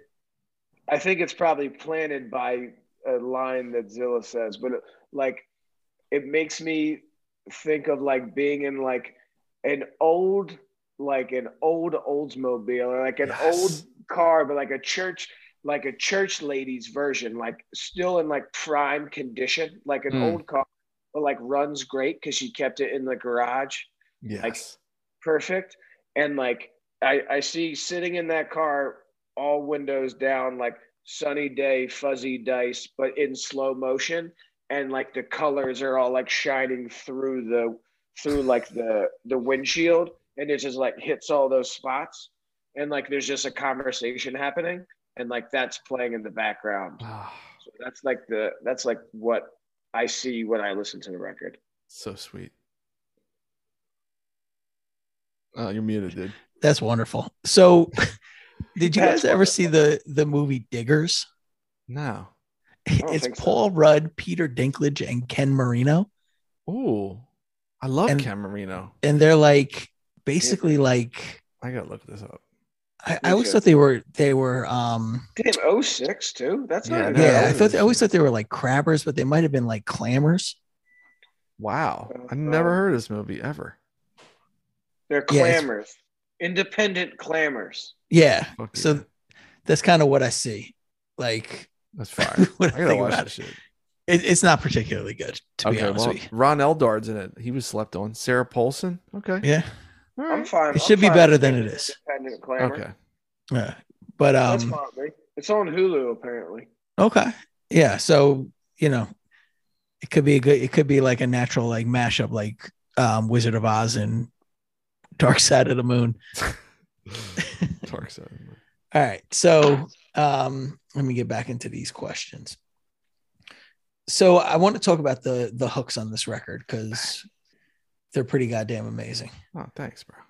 so you know I, I kind of think this sort of goes into the breaking out of your traditional style but like how much influence did working with andrew have on the style of the hooks I mean, he did. How many hooks did this motherfucker do? Um, yeah, he did. He did many. what? Don Herrera. What else did you? Oh, you did Friends. Friends. Yeah, I mean, I did that. Me and Brian did. uh the way it's recorded is us together. But yeah, that. Honestly, you you did most of it. I mean, I only did a Um, couple. Okay, and then I mean, I sang on Actions of the Now with you. yeah, yeah, you sang on Actions of Uh, Now, and then Rich came up with Rain Rest Delays. of the rain delays. Teller Banks, another fucking heater. Jesus. Yeah. Yeah. Teller, that. yeah, that f- Teller, um, his his verse is like a hook to me. You know, wasting my time phrasing, braving my crime, 'Cause- cravings, 'Cause it's amazing like how I made it. It's like a com- It's like a combination. Woo. Yeah, That was cool too because that was another good. That was another like prime, prime example of like a Zilla idea that I didn't think of at all. Like, because so a thing that like that was getting floated was like, all right, I was sending him little like short snippets of stuff. So we were talking about using musical interludes in there that were just sorry instrumental interludes, just like hmm. in the album. And so like you know, I made a couple of those, and like that Teller's Lament was one of them. It was it was uh just like something that I honestly never even expected to be rapped on. And I was like, I loved it. I just loved it as an instrumental. And um and then so I just like assumed that was gonna be an instrumental. And then he was like, yo, what do you think about what do you think about like getting Teller Banks on this? And I'm like, well, honestly, like I thought it was gonna be instrumental, but if you think that's something that's like, like gonna could work, like I'm definitely I'm open to it. You know what I mean? Mhm. Like I just didn't see it as a beat to be rapped on because like as for me, like I was like I'm not tackling this beat to rap on. Like I this would this is not suit this is not my strength here. So I'm just thinking of that as like an instrumental, and then he he sends that back with that, and I'm like, holy shit! Like it just took it to a whole other place. So crazy. yeah, that joint was nasty. Uh, and but to go back to the question specifically about hooks, I feel like it was like Draper Papers doesn't have a hook, but I wrote it like a Drake song Mhm. because Drake will do like 80 to 90 bar verses and you don't realize it's all rhymes because he'll he'll bounce things around. So I was writing and I was like, yo, I got to stop here and like break this up. You know what I mean? So I'd be like, feel me, holla live, you hear me though. Can you feel me? Or like, guess who Bizag back on the block with them flow. Like throwing shit in there, but it's not Yeah. like, okay, here's a fat chorus for you to enjoy. You know, something to latch on to that you know that's familiar right? But it's it's all one long ass rhyme. Mhm. And then like even no one cooks. Like I, again, I came up with I try to make that really really simple. And I, when you did it, I'm like, I like how you do it the most. I'm just gonna make you the main hook of this whole song, because I, I didn't. I just wanted it to sound like, I didn't want it to be just like my record. You know what I mean? Like I wanted Andrew's voice. I wanted you to do a hook. Like once Brian did what he did, I'm like, this is amazing. Rich Teller. You know what I mean? Like in terms of like musicality. And so I felt like me and Andrew could create a space where people could get a little more loose and, and funky with it. You know what I mean? And so Mhm. the chorus is like I remember like the only like like hard like karate culture that was like that chorus. I was like, I want this to be like some Raekwon shit.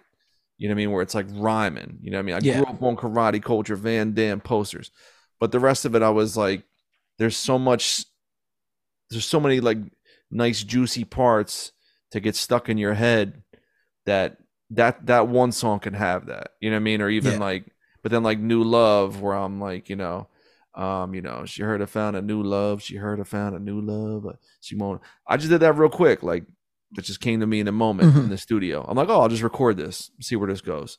Um, you know, like so it was it was in a place of just again like make making it uh, as clear as day with like a neon sign pointing to it being like, yo, what me and Andrew got, no one else is doing this type of shit. And we can have names people know and fuck with in our space, but even what we're getting them on isn't things that you might like. Prem, you never really heard Prem really on that type of beat before. No, yeah. You know what I mean? Like, and Prem's an adventurous, incredible artist that can do everything, like you know, Occam's Blazer and everything else.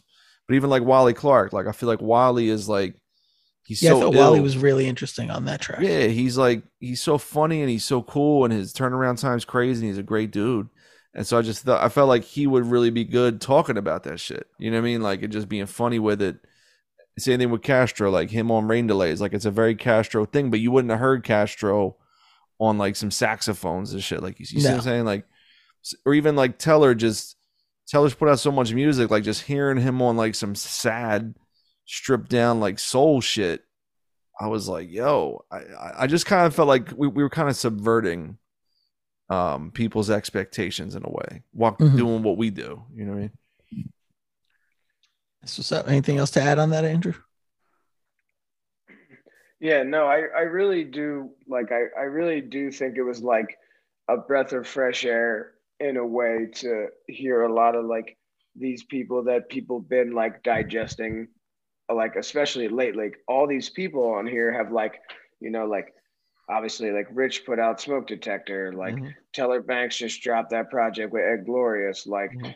there's all these people that you know are in your space right now like immediately like have all have workout like at the moment and it was like just cool to hear them in a different you know like present them to people in maybe like a different way that the completely different way that that like than the records that they've heard them on like at the moment Hmm, I like that. Definitely. All right, So I want to talk about the like the cover art and stuff. Because Andrew, I believe you did the design work for everything. Uh, yeah, I did. Um, I just did like the layout, and then oh yeah, I mean, yeah, like obviously there's photos, but then everything else, yeah, I did all the other stuff. Okay. So I- there, there's two things I want to really touch on because I haven't really seen the vinyl or anything yet. But um, the photo, like, where is that? The color scheme and just like the way it all looks is fucking. That's so around cool. the. That's around the corner. That's in South Philly. Okay. Around the corner from where I live, and like, you know, a couple blocks from where Gazilla lives. So it's like in our neighborhood. Yeah. Um, so we are like, that was kind of like we wanted it, it made the most sense to like do it where you know you know right in that where the album comes from you know what i mean so Mhm.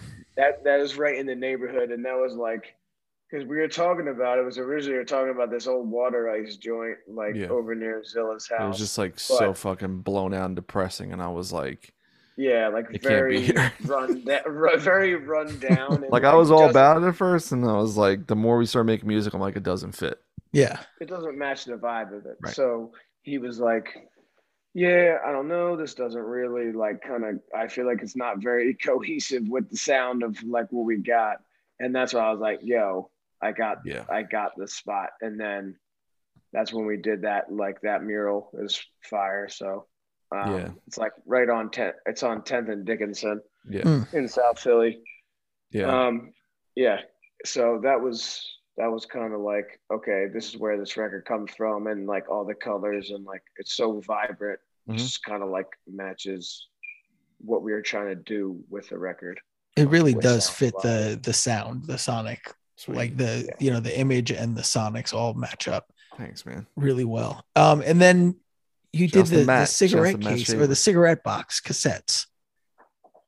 Uh, yeah, that was something that we had talked about. Like a lot. So we were when we were talking about doing physicals, we obviously we knew we were doing vinyl. We knew we were going to do vinyl, CD, and cassettes, and we both kind of like, you know, at this point we kind of seen all like everything in like kind of like the cassette thing be done with like we did the mini VHS one for the rain. Like, you know, like I think Griff and you had like that matchbox type Yeah. of one or whatever. Like, you know what I mean? Like we've seen like, oh, these are all really cool, but like, you know, we've been seeing them. Um, and like we we kind of circled back to like those like, yeah, man, like do you remember when they like had these cigarette tape boxes? And I'm like, yes, like I that was always like my favorite shit Yeah. um, just like as a kid, like going in like you know Sam Goody and stuff, and like all like looking at all these you know buying cassettes at flea markets and stuff. And uh, he's like, "Yeah, I, I need to touch base with someone and see if we can get this done." And like lo and behold, he's like you know on the line with this person and that person and this person to like be like, "Yo, can you guys get these made for us?" And they're like, "Oh, all right, we can do it for you." Yep. like I was like, "Dope." So it was funny because it was like you know we knew they could do it but it wasn't there but you know this guy pulling his strings and then yeah we like kind of just roll with that and then we figured kind of like go uh minimal like black and white with that and then hit it with like a really colorful tape to kind of like offset and balance it you know Nice. Yeah, it's, it's a really cool looking looking packaging. So kudos to you, you all on that. Um, what can we expect from the vinyl? Like, is there anything unique with the packaging for the vinyl or the vinyl color or anything like that? Nah, you know what? It's just it's just the cover art, and then it's got uh, like a back panel, which I think is also on the CD, and then the actual like A and B side that goes on the label of the wax. Mhm. It's got like an A side and a Z side. So it's one picture is Andrew, the flip side it's me. Um, and then we just get a black wax. I mean, this is the first time I've ever pressed up my own shit on vinyl. Like Castro and I were having this discussion for fucking years. Like, I don't know, man. It's like so expensive, and I don't know if people are gonna do it. And what do we charge? And the headache of shipping it. And once we did Sedale Threat, um, and shouts to Steel Tipped Dove. Dove is a major part of of Sedale Threat existing on wax. Um, once we got that ball rolling, and I I saw how easy it was in a sense, I was like, well, I mean, shit. I, I feel like we could do it for this record, and you know, the price point's got to be a, a good entry point for us to get people, you know, I to get people in the door to want to own the shit. Yeah. And so I was just thinking, like, okay, we, we if we do it, it's going to be for people that that are fans of ours already, and you know, whatever. And as as we're seeing, like more and more people just clearly want vinyl at, at this moment. Yeah. So, um, yeah, it'll be it'll be ill. When I, I just got the note today that, that like I said, the um. The, the pressing Yeah. plant is doing the first the first round of uh That's wax awesome. this week. So there you go. obviously it would have been cool to like have some crazy color because the album is very colorful but the i feel like the photo is just so like such a good vibrant colorful photo and it'll Yeah. be like Mhm. nice and big like on that sleeve it'll just that'll be cool and it'll just be kind of like and there's still like a lot of color in the in the um in the a and z side like on the vinyl so i feel like it might be a little crazy with with the crazy color vinyl as And well. all, all my vinyl heads know like the colored vinyl doesn't the sound isn't as good as black. No, Just straight up. I didn't know that. I, I Mhm. just buy vinyl to own it. I don't have a record player. Oh, I mean, I have a shitty one, but so everything sounds shitty on it. good, sure. Yeah. So Good that's why I just keep it in my office at work and like, you know, every now and again a kid will be like, "Oh, I like Illmatic." um, so I mean, that's kind of all my questions, guys. Bet. Is there anything that we didn't discuss that you might want to address? Uh, shouts to Marcus Pin on the cuts. Oh yeah, Um, shout out to Marcus. Shouts to Matt Shaver. He did the fucking photos. photos. He did. Yeah, he did a great job. Um, Shout out to Ryan, Rich, Castro, Teller Banks, Wally. Wally, Prem. Prem. Alaska. you, no, no one cooks on Friday. Yeah, you. you what, what, what was your reaction when I sent you the beat? I thought it was question. cool as shit. I love that beat. Um, I was like trying to think of like I love the idea of the song, although I cook on Friday a lot. Um, You fucking scoundrel. but I usually, I you know, we do our takeouts on Saturday and Sunday. All right, fine. All right. But you know, uh, no, I, I, it was really fun to write. It was like a cool concept. Um, and I always appreciate when somebody comes with a concept so that I don't have to think of anything. You just Great. write makes life You can just easier. Go off of that. Yeah. Yeah. Yeah, that's on there. And then the uh one other thing. Oh, like and then the River Knows, the ending joint, that's Yeah. like Yeah. that's like a cousin of the Rain Knows album. Mhm. And then but I was trying to get that on some like Makami shit. Cuz I remember I remember listening to uh the last song on Pray for Haiti, Sin Eater.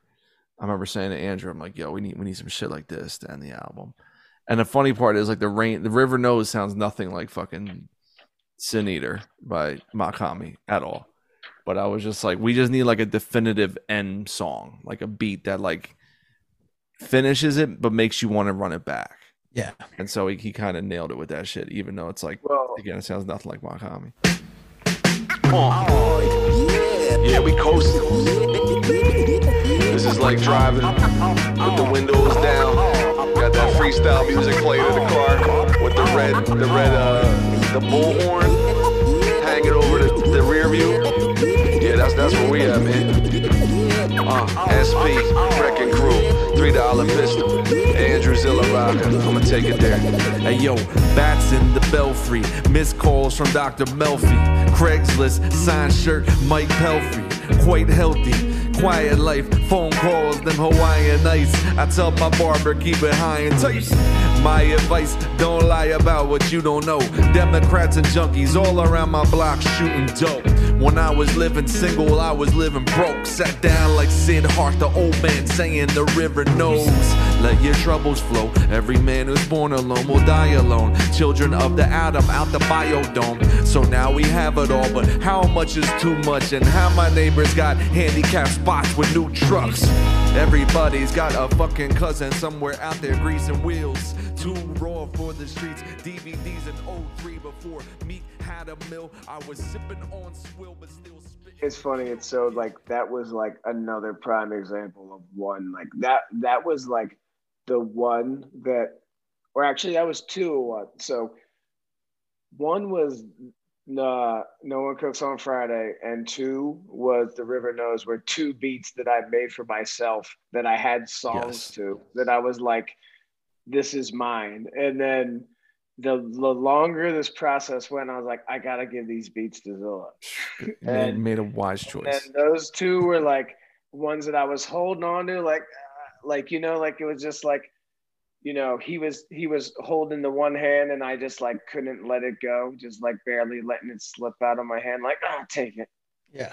Yeah, those those were two beats that I like had trouble parting with, but I I'm glad I did, and I I knew I got to the point I'm like, I just gotta give them these beats, That's the That's shit. and I'm up. very happy I did. But it was just Me like too. funny. Those are ones that I was like, uh, I remember you saying that shit too. You were like, man, I don't know, man. You're like, ah. and I was like, yo, I'll, I'll give him a good home and I'll take care of him for you, bro. I'll water I these know, I bitches. mean, I'll feed them. It's like I needed Alright. you to do that anyway. Listen, as a producer, I get it. Like, many th- yo, there's beats I'm sitting on now from like eight years ago where I can't think of anything to say to them, but I'm like, but they're my beats. Like, no one can have these shits. You know what I mean? I'm, I'm, I'm on that petty shit too. Of like, nah, Yeah. You got to hoard. I just yeah, you gotta hoard it It's- sometimes. yeah. I mean, like I was like, it's gonna it'll it'll find the right place somewhere, and I'm like, no, it won't. Take this away from me now. Yeah, yeah, and then, and then like the, and, and the other collects dust, and then I'm like, ah, I hate this, and now it's fucking useless. Correct. Yeah, and then the the only other thing I, I just want to shout out real quick is "Actions of the Now." That's like, that's like my favorite non-guest song. We, that that shit Yeah. came out. That shit was when he sent me that beat. I was just like sitting there. I was like, oh my god, like what do you even do to this shit? And then I was just, I was on my De La shit with that one. So I, was fucking around with it, and then, um, he came by and added he like layered up the hook one day and then I, I put like a new verse this new second verse. I basically freestyled the second verse. It was just like some shit i made up on the spot. And i was like oh this is cool. Yeah. and then he just kind of added it to it and i was like man this this is like a real song. It, it was just like the way things kept being refined. So everything is like loose and chill but then in the post-production like andrew and c money burns shouts to c money burns they did a lot of fucking work like there's there's so many flourishes and new things that were not there for like seven, eight months. And now when I start hearing the mixes, I'm like, oh, you you fucking guys like are like on some secret squirrel shit. Like you guys are just like doing these little plans, not telling me, and I'm getting it back. I'm like, oh, this is ill. Like I didn't have to tell, I didn't have to give direction. Like, nah, do this, pan this over this way, fade this here. You know what I mean? And then Andrew would be like re- redoing shit or adding background vocals. It was just, it was really impressive to not feel like if I don't say it, then no one's gonna do shit. Mm. Which is I don't like that. Like I want I like people to have you know Yeah. as as much input and ideas as they like. You know, like even with the cover, like my idea with the cover was always for me for me to be on a, a curb, and Andrew and add the Allen Iverson jersey he has with the Nuggets like jumping over me with a skateboard. Like I, I just always saw that picture. But then he was like, "Yo, how about this mural?" And I was like, "Oh shit! Like that's that's beautiful. Like I never that would never even occur to me to go." And I drive by that place every day after I drop my, my son off at school. You know what I mean? So I see it all the time. Um, but like him thinking of that shit, it was just like all these things kept finding their places. And uh to make a record that again, I I, I love the shit out of it. It's like it's just And- simple. I was, uh, God damn. Get I emotional. think, also, yeah, I'm choked. I'm getting choked up. Now, I think the thing too that was really, really helped this record move along is that like it was really not ever one sided. Like I feel like we both really like worked together. It was like really a 50 50 split. Like, yeah, it was collaborative. It was like fun. there was no like like Zilla said, he wasn't like, oh yeah, do this and do that. It was like this would come back, and I was like, all right, this, this, and this needs Yeah. to happen, and he's like this, the, you know what I mean? And like we're both like contributing to like Yeah, like- the like Andrew- of the record coming Yes. together. Not Like Andrew like, got to be person. like, oh, I'm sorry, bro. I'm sorry. I'm gonna cut you off. I'm barely. Very good. Everything you're saying is you playing the role of a producer. Like that's what a producer does. So like, there's people that just make beats, which is dope, and then there's people that are like, okay, let me produce the song. Like, let me add this here. I'll work with the engineer. We'll take this shit out. We'll move this over here. We'll put this effect. Like that's real production. You know what I mean? So it doesn't really matter if you could just hit pads all day. Can you make this? Can you make this shit songs? And I, I think Yeah. like that's the overarching thing. It's like I wanted this shit to be songs. I didn't want it to be like two verses, no hook, songs over, the same loop. It comes and goes. Like there's not a lot really. Ha- like I wanted to be dynamic in a way, and I wanted us again based on what I heard on Pop 1967. I'm like, this guy makes fucking songs. There's Yeah. beginning, middles, and ends. There's choruses. There's bridges. There's concepts. You know what I mean? Like the artwork's ill. Like this guy's an amazing artist. So I'm like, I wanted to make something substantial. Boom. That wasn't just like, oh, it's been six months. I need to put out a record. It's Yeah. been three months. No one's talking about me. I need to put out some shit. Like this, this, and and and what I like about the record it's been like a month, but I'm like, Andrew knows like we get like steady sales. You know what I mean? This isn't like a big after release day. It's not like oh shit, like we're not the cool fucking guys Yeah. everyone's talking about. You know what I mean? Or like we get crazy press. But I feel like everyone who's heard it is like, oh shit, like Yeah. I, want to fucking play this. It's it's Yeah, a, it's it's a breezy lot. You know what I mean? It's a breezy And situation. I, yeah, and I feel like that is also like it's cool because I also feel like the reception of the record is like what we intended it to be. You know what I mean? People are like, Mhm. "Oh man, this record like makes me like feel good," or like this record like makes me feel light. Like it makes me, you know, it's like uplifting. You know, people Yeah. are like, you know, it's kind of like an escape. Like you said, it's an escapist record. Like it was happened in COVID and Trump and all that shit, and it does sounds like none of that happened. So it's like it's like an escapist of that for us when we made it, but it's also like an escapist for the listener because it kind of like you know it, it you know it's intended to like uplift you. It's like it's a Mm. it's like a fun record in a way where it's like I hate almost saying fun because I feel like motherfuckers when you say like oh this record's fun it's like you know it's like not serious or something like True. if it's not serious you can't be like you know you can't be taken seriously or like you actually like you know you work hard. You go oh, you're just having fun. It's like Right. fuck that shit. You know what i mean? Like th- this shit is like like you said this is songs. This is not like oh here's just like a couple lines on a fucking loop. Like Yeah. you know what i mean? Like yes it's fun and it's light but it's like very well composed. And i feel like that's kind of coming across in the way people are viewing it, which is which is nice. And to, to your point, I would say that King Cobra is probably one of the most fun albums I've heard in years. And that's just deadly serious. Yeah, Yeah, it's absolutely. like it's like straight profanity, but from a place of like Yes. history and Yeah. pain. But it's Yeah, Yeah, it's it's also like a like, nihilistic yo, revolution. right. But it talks like Brian says so many times about eating pussy. Like it's, it's you know what I mean. It's like Mm. he's and he Yes, even he said did. something about of like you know every time he says something profound, he wants to say to something disgusting like right after it.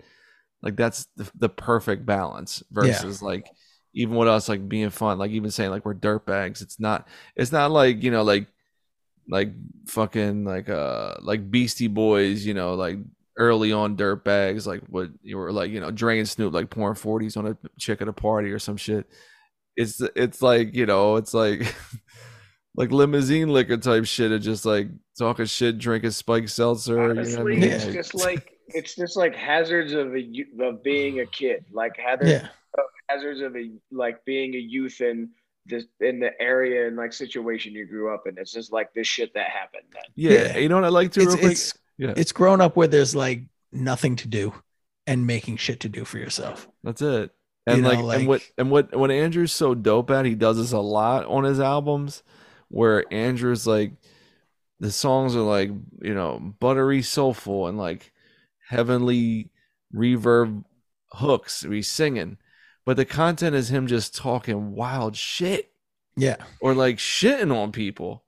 You know what I mean? And it's like that beautiful balance. Even like you need friends where he's like, I know you're crying at home. Like he's making fun of people. You know what I mean? Like I know you're crying on the weekends. You know what I mean? yeah, Like because people are like tough and too cool and like just like the fucking man, but then you go fucking cry at home because you you like it's just an act because you're like no one actually likes you. You don't have fucking friends. Yeah. You're lonely. it's that type of shit of like, you know, it, it's right. It's it's fun like that because you don't need to like know a lot of shit to get into this record. No. But as time goes on, like you'll catch certain shit, or, or maybe you do and don't. Maybe you catch like baseball references, I'm saying, or whatever. But I, I don't feel like you, I don't feel like you need to know either one of us that well to fuck with it. You know what I mean? It's not like it's not connected. It's to very anything. accessible. It's Yeah. very acce- yes, that's the word. It's very accessible. That's what's up. I think I think that's a good note for us to end on. Bang. I agree. right. A- a- anything y'all want to promote other than the record? Um, we got uh see the vinyl pre-order. Like I said, we just finally got word from the press and plant the first time in six weeks. So that's moving along nicely.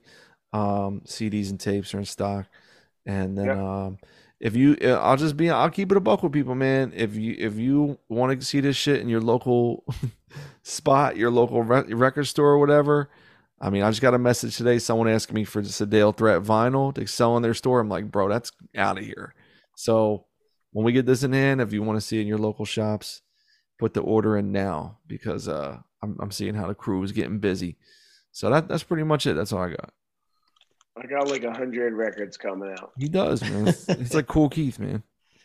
It's good. He needs a chill. Um, yeah. Hopefully, we can get this posse cut out with Alaska, where we do our um, our debut duet together um, sooner than later. So That's what's up. Is that is that the one uh that I had the over here, over here, over here line? Mhm. Or is that a Oh, yeah, different yeah. song? over here, right over here. Yeah. Hmm. Um, yeah. Um, yes, that's that is that one. I'm excited for that Um, one. And yeah, and that's your that was like when you just did your singing, and then that's that's Oh your- right, I forgot about that. Yeah. Oh my Yeah, God, and I and then. I sang on it with you. Yes. Oh, so-. Yeah. It's only it's only it's only a 10 and a half minute posse cut. Perfect. Zilla is thrilled about it because it's 10 and a half minutes. I said long. him. I was like, you don't have the balls to open your album with a 10 and a half Yes, minute posse. yes, I cut. fucking do. It's- Yeah, you do. Uh, but yeah, so I definitely, you know, there's there's things coming. So you know, That's what's up. Alaska. but yes, anything to add? pre-order this, pre-order this vinyl, please. So Yeah, pre-order it. Yeah. And then we we we might uh I mean we we have we, well I just did a, a verse for him and Jesse. They got a record. So Nice. Jesse Dittree and Andrew. Um that'll drop. I'll be putting that out at some point in the next few months. Me and Andrew just we fucking sold our houses the same day, so it's, it's been a lot of transition. Just There you about. go. That's good stuff, man. Yeah, so all, all my all my packing so far has come from boxes Andrew has given me from his move, Yeah. which is a great, Literally, great friend. I moved and then put all my boxes aside for Zilla to, to move, and then he came and got all the boxes, and now they're all, yeah, my whole basement is full of your boxes. I appreciate it. which is bad funny. But yeah, no, um, Yeah, yeah, bro. thank, thank you for having us, and thanks for talking about the record. You don't have to thank me. This is my fucking show, but I appreciate it. Well, I'm thanking Alaska Anytime, buddy. because he he had the questions.